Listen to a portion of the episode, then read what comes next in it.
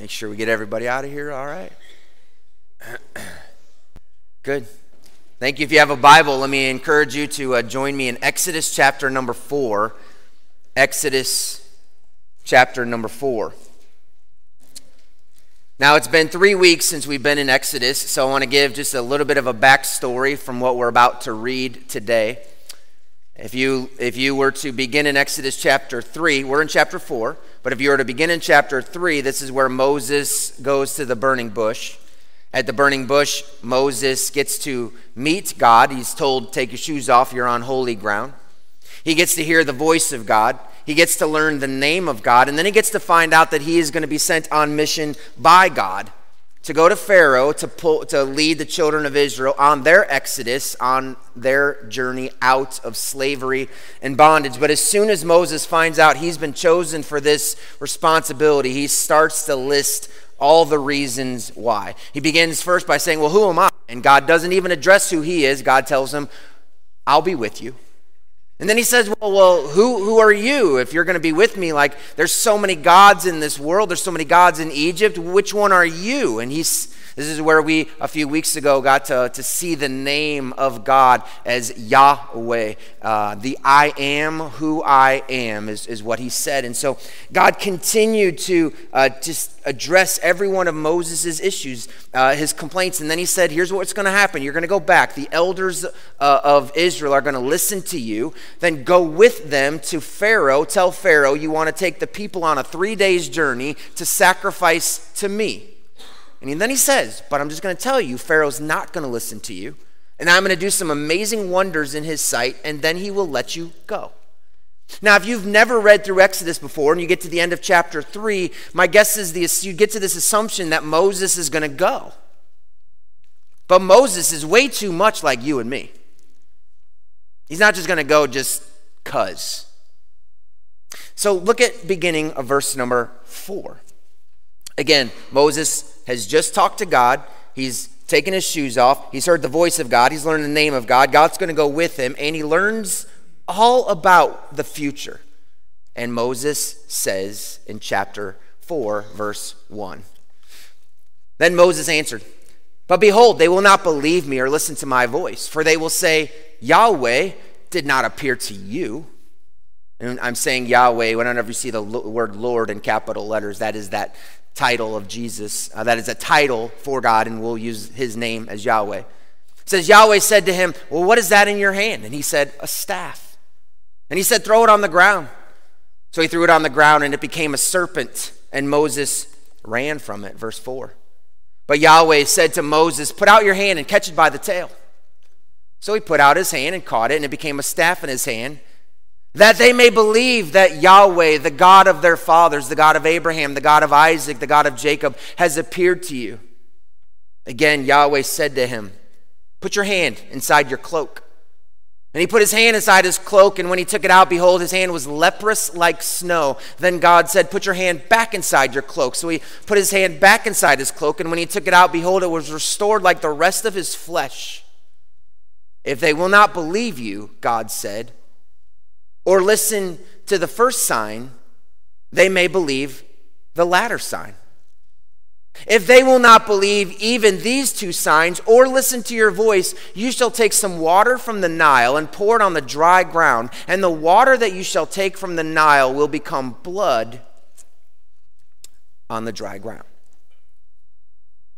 Now, I don't know what goes through your mind, and I know that we probably read that fairly quickly, but as I was reading, just in study and a little bit slower, as soon as I got through those first nine verses, the, the thoughts that went right into my mind is like, how many times is Moses going to hesitate? But did you notice how Moses took one verse and said, Yeah, I don't, I don't think they're going to listen to me. And then did you see what took place in the next eight verses? God says, Moses, let's, let's talk a little bit more. And the reason that catches my attention is because, you know, God's already addressed what Moses said. Because Moses said they're not going to listen to my voice. But if you look at chapter 3, verse 18, God already said they're going to listen to your voice. He's already told him this is going to happen. And Moses is like, I don't really know if it's going to happen. And all of a sudden, I am just thrown into the seeing the character of God in a new way with the patience and the kindness and the encouragement that he shows to Moses. Because here's what it shows me. And remember this word it shows me that God understands our limitations. He understands our limitations. And he, he genuinely listens to our complaints and, and, and he, he willingly and very kindly addresses the concerns that Moses brought up, even though he's already addressed them. And immediately I thought, you know what? God's a good coach. As if you've ever played sports, you know that there are times when a coach will call a timeout, and, and all he's going to do or all she's going to do is say something they've already been told. I coach baseball a lot, and uh, every time a, a a pitcher uh, would be having a would be struggling to throw strikes, I would say time to the ump. I'd walk out to the mound. I'd look at the pitcher, and I didn't have something new to tell him. I just say, hey, listen, just it's okay. Take a breath. Here we go. Make sure you're following through on that pitch. Stop trying to aim. Just throw to the catcher. Nothing new. Just a reminder. Many of you have played basketball, and a coach will call a timeout when, when the team is struggling, and that when everybody runs over and like sitting down, like, Coach, man, we just had four turnovers in a row. What do we do? Hey, guys, let's go. Uh, protect the ball, make good passes, fight through those screens. Everything that they already know, the coach is just reminding them. I feel like, man, this is so kind of God. Moses brings up this concern, and God just simply says, Moses, let's talk. I already told you they're going to listen to your voice. But, but I have a question for you. What's in your hand? Now, if you ever read the Bible and you see that God asks a question, sit up, take note. You know why? Because it's not like God asks a question because he doesn't know the answer. So if God's going to ask a question, he's drawing attention to something. And so he says, Hey, Moses, what's, what's in your hand? And as soon as we read the word hand, there's a big echo. Remember, we're looking at echoes of Exodus. And if you have a Bible, if you look back at chapter 3, verse number 19, let me see if I put these up here. No, I didn't. If you look at chapter 3, verse number 19.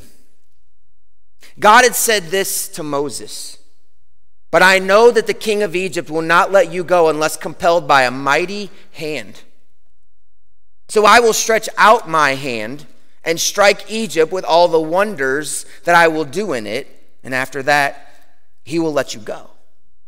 So keep that in mind. Keep that, that echo of God saying, Moses, Pharaoh's going to be moved by a mighty hand. I will move my hand. And all of a sudden, we now read that God says, Moses, what's in your hand? And Moses' answer is pretty simple What's a stick? Almost as if God is saying, look at your, look at your hand. We just talked about how we're going to need a mighty hand to move Pharaoh. What's in your hand? A stick. Moses, do you think that's going to move Pharaoh? Think you're going to approach the throne of the most powerful man in the world and you're going to say, But I have a stick in my hand. And so God says, But let's, let's look at what that stick outside of your hand and in my hand can do. And so he says, Release it. And as, as he releases it, it becomes a serpent. And I, I picture this almost like God saying, Moses, a mighty hand is going to be needed to move Pharaoh, but I want to show you right now it's not your mighty hand, it's mine. And I, I really, when I, when, I, when I wrote that down this week, immediately the Lord said, There's going to be somebody in the congregation on Sunday who needs to be reminded that you do not have in your hand what is necessary to accomplish what's in front of you. But you do have what's in your hand to accomplish what is necessary if you're willing to put it in God's hand. Because the staff would be very important. But the staff, it's not the staff in Moses' hand that's important. It's this, the willingness of Moses to say, This is a staff. And God says, But what can you do with it? Well, I can walk on the ground and I can poke somebody with it. And God says, Put it in my hand and see what it will do. He throws it on the ground, it becomes a serpent. And it's like, in so many ways, we look at our lives and we say, I have got to get control of my life. I'm frightened about the future. I'm uncertain about the future. And, and I look at what I have and I feel like I can't do this on my own. And God's saying, right, you can't. Moses left this morning when he met God on in Genesis 3 at the he left that morning all he was planning to do was tend to his sheep. And his life in the middle of a normal day got flipped upside down. And now all of a sudden he's facing an uncertain future. You know, that has happened to many inside of this room. Whether it's a health concern that you find out about and all of a sudden your life is upside down. Or maybe for many of you it's been the health concerns of a child or the health concerns of your parents. And all of a sudden a day that started out as normal is upside down. And you're like, I don't know. I, I, don't know what's in front of me. I don't know what to do. I, I, trusted this person and they've broken my trust, and now it's a fractured relationship. I, I have lost a loved one. I have lost a job. I have lost my future. What do I do? And God is just wanting to remind you look at your hand. Everything that you think you have is not enough, but it is enough when you turn it over to the mighty hand of God. Because our hands carry dead sticks. God's mighty hand gives life to what is dead. God's mighty hand protects the weak and the frail. God's mighty hand brings assurance as he comes beside and says, You can depend on my strong and mighty hand, as Isaiah tells us. It's not your hand. We need mighty hands to accomplish what needs to be accomplished, but I'll promise you it's not in our hands. It is in the power of God's hands, the God who holds the power of life and death in his hand. So, did you notice though what happens when, when Moses throws his staff on the ground? It becomes a serpent.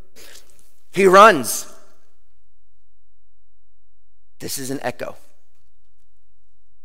Because it's not the first time in Moses' life he's run. If you remember, Moses was living in Egypt and, and he went out and he killed a man, and Pharaoh found out about it. And now Moses had run from Pharaoh to Midian now Moses is running from a snake. And if you were here from the very beginning of this Exodus series, we saw immediately a connection between the craftiness of the serpent in the garden and the shrewd actions of Pharaoh in Genesis uh, in Exodus chapter 1. We saw a connection between the snake and the and Pharaoh. Both of them were going after God's people to destroy God's purposes and to destroy God's plan. And if you were to look at what a Pharaoh's crown contains on the front is an image of a snake. And so there's this connection between Pharaoh and a snake, and Moses has run from both. And now God says, grab it. Like I don't know. I mean, I'm, there's there's not a lot of things in the world that I'm like really like totally afraid to do or to try. I'm not, I'm not, I don't care. I'm not picking up a snake.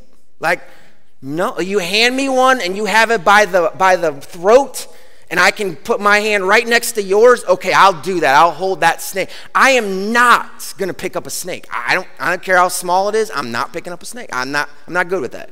I have seen a lot of dead snakes recently and I'm happy. Uh, dead snakes are good, right? Moses is fearful, but what God wants to show him, it's not about your hand. Reach out, Moses. And he, he reaches out and he takes that snake by the tail and it turns right back into a serpent. And I believe that God was just showing you that serpent and the Pharaoh are related. I have the power over them. You don't, but I will be with you. You are not approaching this alone. Lisa, you are not going into that appointment tomorrow alone. For those of you that have loved ones who are suffering, you are not caring for them by yourself. Every time you walk in and take care of somebody, God is with you. The God who has the power to heal and to give life to what is dead and to turn something dead that had life. He's got that power and He's with you. And I think that's important because God is ahead of Moses in the next thing that Moses is going to say. His next hesitation. So I, I, don't think I don't think I'm the guy for it. I'm who am I? I'll be with you. Well, who are you? I'll tell you who I am. Well, they're not going to listen to me. They're going to listen to you. And I'm showing you they're going to listen to you. But God already knows what Moses is about to say because his fourth excuse is going to be, but my mouth. And so God addresses his hand one more time before Moses has anything to say about his mouth. He says, Stick your hand. Oh, we're still stuck on the word hand. That's important. Stick your hand into your cloak, pull it out. It's leprous, put it back in. Now it's clean. I think there's a whole lot of lessons there that are important because leprosy is, is an incurable disease. It makes someone unclean and a to be involved. I think there's some really cool echoes that we don't have time to get into that. But basically, what I really think God is trying to say is you're about to tell me your mouth is a problem, and I'm about to tell you I'm not worried about your body. I have power over your body everything over your body. And, and, and, and like, I know that we as Christians, we're, we're in here we're reading like, yeah, okay, so he's got power over, over Moses' body. And, and here's what I really want to encourage you with God has power over every person's body because he is their creator. We see this, and I, I wish I would take more time, but I'm not going to. We see this in the media right now. It is everywhere.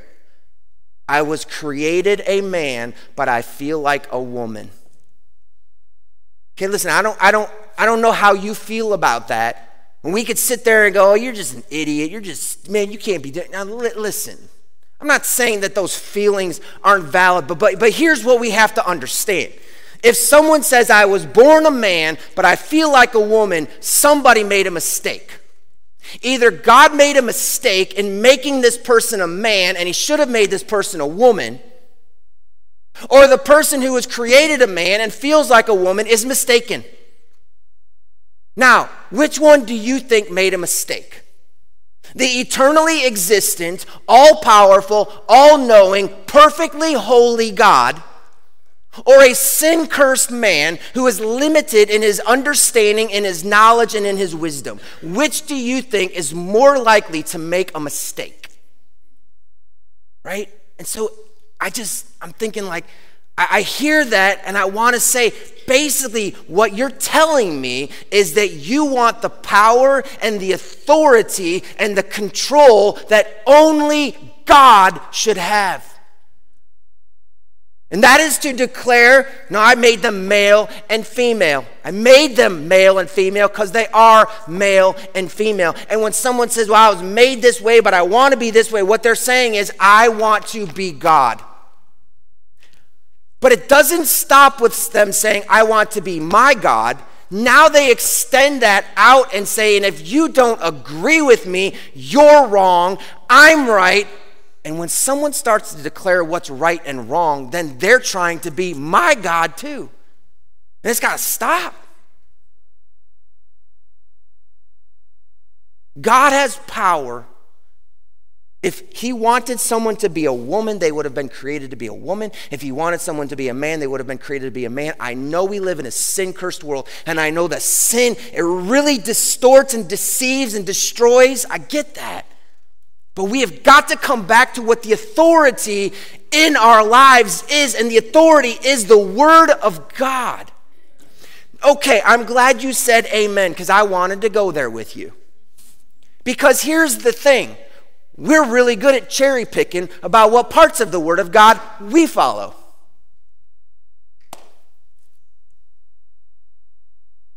Yeah, we get upset when somebody says, I don't know about this whole male and female thing because we agree with it. But what about the other parts of Scripture that we maybe struggle with? Could somebody look at you and say, But you want to be your own God? Uh, for instance, let me give you five principles just real quickly. Husbands, love your wives. And if I could flip that around, I didn't want to have time to put up there. Wives, submit to your husbands. Put that in Ephesians 5. How many couples actually live that out? How many husbands love themselves? How many wives decide, I'm going to do what I want to do? When Paul says, see that you excel, it doesn't say, see that you kind of, see that you excel in this grace of giving. Hmm. How many of us, we follow that principle with our finances? When Paul says, contribute to the needs of the saints and seek to show hospitality. How many of us were like, I don't, I don't, I'm not going to be able to open up my home? Bear one another's burdens. Yeah, but I have my own. I, I didn't see the disclaimer on there. Go and make disciples. Like if we want to take any command and put it at the very top, it is this is called the Great Commission. If there is anything Jesus Christ has called his followers to do, it is to go and make disciples. Where's that on your list of priorities? See, I really feel like we, we look at the we look at the book and we're like, yeah, when it when it lines up, we're like, yeah, you can't be your own God, but I'll be my own God with my family. We'll do with what I want to do with my family. Yeah, you can't be your own God about, about gender, but I'm going to be my own God about what I'll do with my own giving. My, you can't tell me what to do. I'm going to do what I want to with my stuff. Yeah, you can tell me about this, you can tell me about that, but my priorities are my priorities. And, and I, I, and I just, I'm, I'm, I'm, I'm serious when I say this. I think many Christians, we don't see the hypocritical lives that we often live when we, when we love to cherry pick pieces of the Bible out when it fits our narrative, but when it doesn't fit our narrative, we're like, we don't even talk about it. Let's not talk about that. Transgenders want to play God with their bodies, and Christians want to play God with their families, with their finances, and with their priorities. And it is so evident.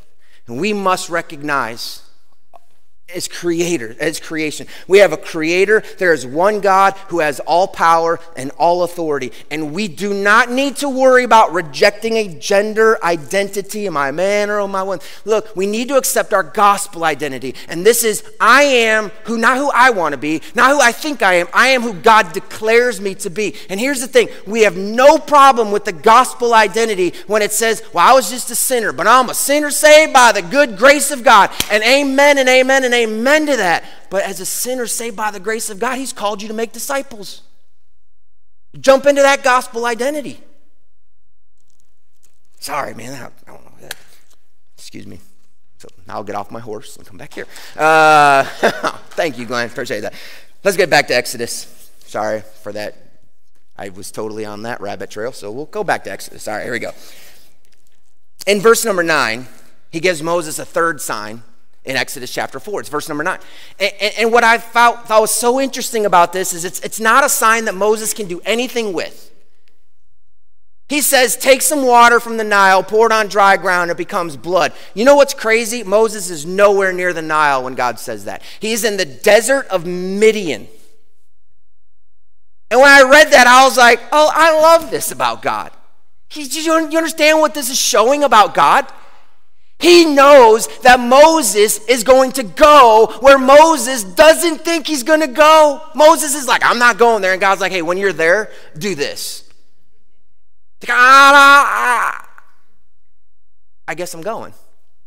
Again, and I, I just absolutely love it because God has bypassed Moses' excuses. He's bypassed his hesitations, and he's already saying, when you get where you don't think you're going to go, here's what you need to do. And I just, I, I absolutely love that because there are people in this room, you are uncertain about the future that is awaiting you. And you have all kinds of reasons not to move forward on this uncertain future. But here's the thing God's already, He's already making plans for that in spite of your hesitations. Like our family could testify about this for a long time. You thought you were calling a pastor. I thought I was coming to pastor. Nope. God was preparing our family for a future that we had no idea that was there. And He was just smiling, waiting for us to get there. Oh, hey, yeah, I know. You think you're going to pastor? No, I'm here to give your, your oldest son a wife. And, and, I'm also here to make sure your middle son gets to the Bible college where he's going to meet the woman that, that he is going to fall in love with, and, and they're going to have a life together. Oh, and, and, and I've got this, I've got some people that your daughter is going to get to meet, and they're going to, she's, they're going to mentor her, and they're going to help prepare her, and she's going to end up in a place no one would have ever thought that she would be in. And I'm like, I sit back sometimes, and I'm like, God, you brought us to Luray. I thought the pastor, our kids in just a couple months are going to be out of our house. And I'm like, that was the purpose in you bringing us here. So our family could find their future. And I praise you for that. He already had it all worked out. And here I thought I was just coming to be a pastor. Man, God's so good. That third sign does get worked out, by the way. It's at the end of the chapter, which we'll get to hopefully next week. So if you've never read Exodus, Moses has given three excuses. God has met all three of them, but he's going to give a fourth. We've already mentioned it, so but look at verse number 10. Moses said to the Lord, after all this, Moses said to Yahweh, Oh, my Lord, I am not eloquent, either in the past or since you have spoken to your servant. I am slow of speech and of tongue like I, I, mean there's so much i would love to talk about but that we don't have time. But I, god's already addressed his physical body by taking that hand and throwing it in the i got power over your body moses. Stop it. But god's still so kind. He addresses it. Look at verse 11 then yahweh said to him who made man's mouth? Who made him mute or deaf or seeing or blind? Is it not i yahweh? Now therefore go. I will be with your mouth and teach you what you shall speak. Like he tells Moses exactly what Moses needs to hear. He's already said, I'll be with you. Now he's going to get specific. I'll be with your mouth. And if you remember when he says, I will be, that's that Ehyeh from the I am. He's like, I am with your mouth. Well, now we know for sure Moses is going to go. Definitely. After that, oh, for sure. Verse 13. But he said, Oh, my Lord, please send someone else. And that was the title of my message Send Someone Else. Four, four excuses, all matched by God. And basically, now he says, just send someone else. And I want to pause right here. Because you remember, I said at the beginning of the message, God's aware of our limitations and He's patient with us, and He's kind with us, and He'll address them and He'll walk with us. But you see what God does now? Then the anger of Yahweh was kindled against Moses. And, and here's, here's my thought God extends patience as we express our concerns he extends patience as we give him our doubts and our, our worries, but there comes a time when God expects us to move in obedient faith because he knows I have addressed your fears, I have addressed your concerns. You are now rebellious. And I think that's where people in this room are with the Lord. You have made, we have made, and I should put myself in that group, we have made every excuse to take a step of faith that we know God is pushing us to take. And there's no reason at this point to step out anymore. All the excuses we have given, they, they, they have failed. God has met every one of them. I still can't have that conversation with that person at work, or, or I can't give up that addiction, or I can't witness to that coworker, I can't drive that church van, I can't teach that kid Sunday school class, I can't attend a small group, I can't be a part of youth group, I can't serve as an usher, I can't be a greeter. You have got, at some point, At some point, we have to admit this. Every excuse we've given, God has met and God has matched. And the real, honest, simple truth is, I just don't want to go. I just don't want to do it. I have more plan. I have different plans for my lives, and I am simply telling God, no, not going to do it. Send someone. Ask someone else to do that. Ask someone else to teach the youth group. Ask someone else to teach the kids. Ask someone else to drive the van. Ask someone else to serve the needs. Ask someone else to open up their home. Their home. And I'm like, I, I don't know, Lynn. Lynn, I'll be honest with you. You know, where's where's Lynn Swartzlander? Is she is she in here? I, I, she's in the nursery. I walk, I walk every, literally every time I walk in and I see Lynn Swartzlander, I leave convicted. We love to chase our kids around and doing everything that they want to do. We don't have time to invest in God's work because we do that. And that lady, every Sunday morning, is down in her Sunday school classroom.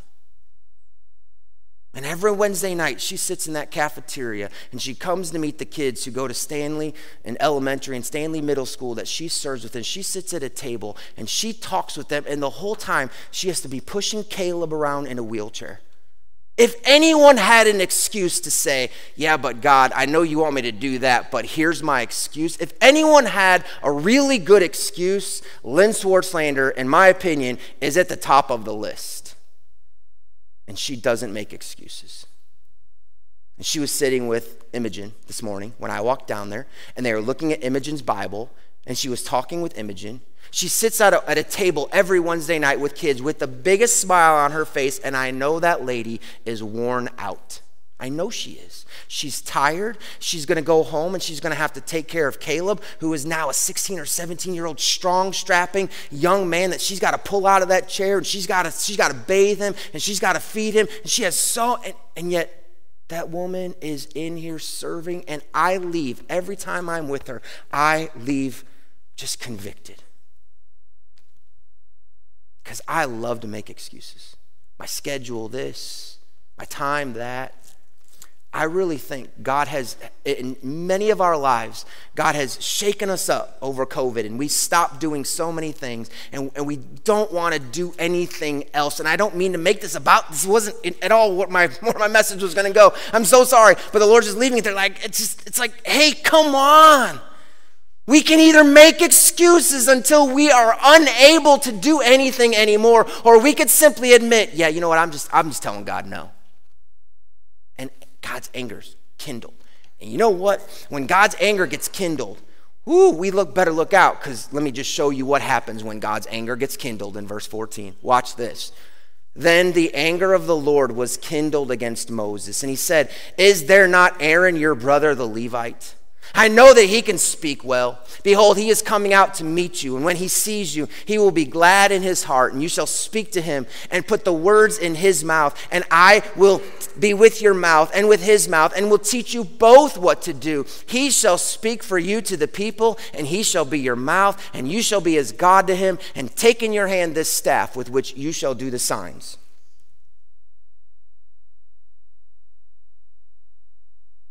I thought God was angry.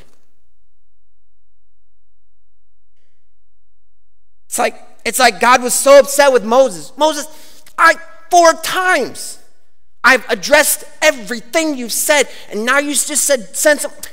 Moses, I am so angry with you that I'm going to send your brother to you, and he's going to be really happy to see you, and you guys are going to have a family reunion. And when you're together, I'm going to put words in your mouth, and you're going to give them to him, and I'm going to be with both of your mouths. Oh, hey, Moses, don't forget the staff. You're going to need that. Wait. So basically, what we're saying is God's anger is demonstrated through incredible grace? If that isn't the gospel, because the good news of the gospel declares that sinners who deserve the just wrath of God for their purposeful rebellion are extended God's incredibly amazing grace. So I got to this point in my preparation, and it was Monday afternoon. I was sitting in my office, and I, and I, I remember what I did. I leaned back in my chair, and I'm like, Lord, like, what's an echo to that? Where have we seen that before? Where have we seen that since? What's the echo to that? This man who was in purposeful rebellion, he deserved your wrathful anger, but you didn't give it to him. You gave grace, and you sent his brother to him.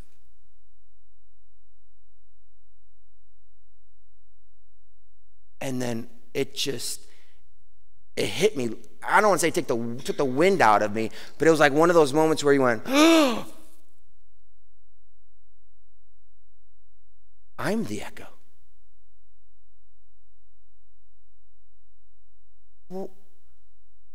I'm the guy who I was the rebel against God and I was the sinner against God. And I deserved all of his wrath. I deserved it was just. It was it was it was my rebellion that really deserved the just anger and wrath of God poured out against my sin. But instead of that, I was extended grace and I was extended mercy. And God sent a brother to me. and my brother's name is Jesus. And he made me a part of his family. And the reason that God can pour out his mercy and grace to Moses, and the reason he could pour out his mercy and grace to us, chastity, when I when you were when, when your your testimony was being read today, I'm like, yes, she's the echo too. Like she was running in rebellion to God, and yet we know that God offered mercy and grace because when God's son, who never rebelled, when he showed up, God just poured the wrath of the, the wrath of his, his, the sin of the world was poured out on jesus and he took it and here's the crazy thing moses said send someone else when he knew that God was going to be with him. And Jesus didn't say, send someone else when he knew God would have to turn away from me. What a God. What a, what a brother. What a Savior.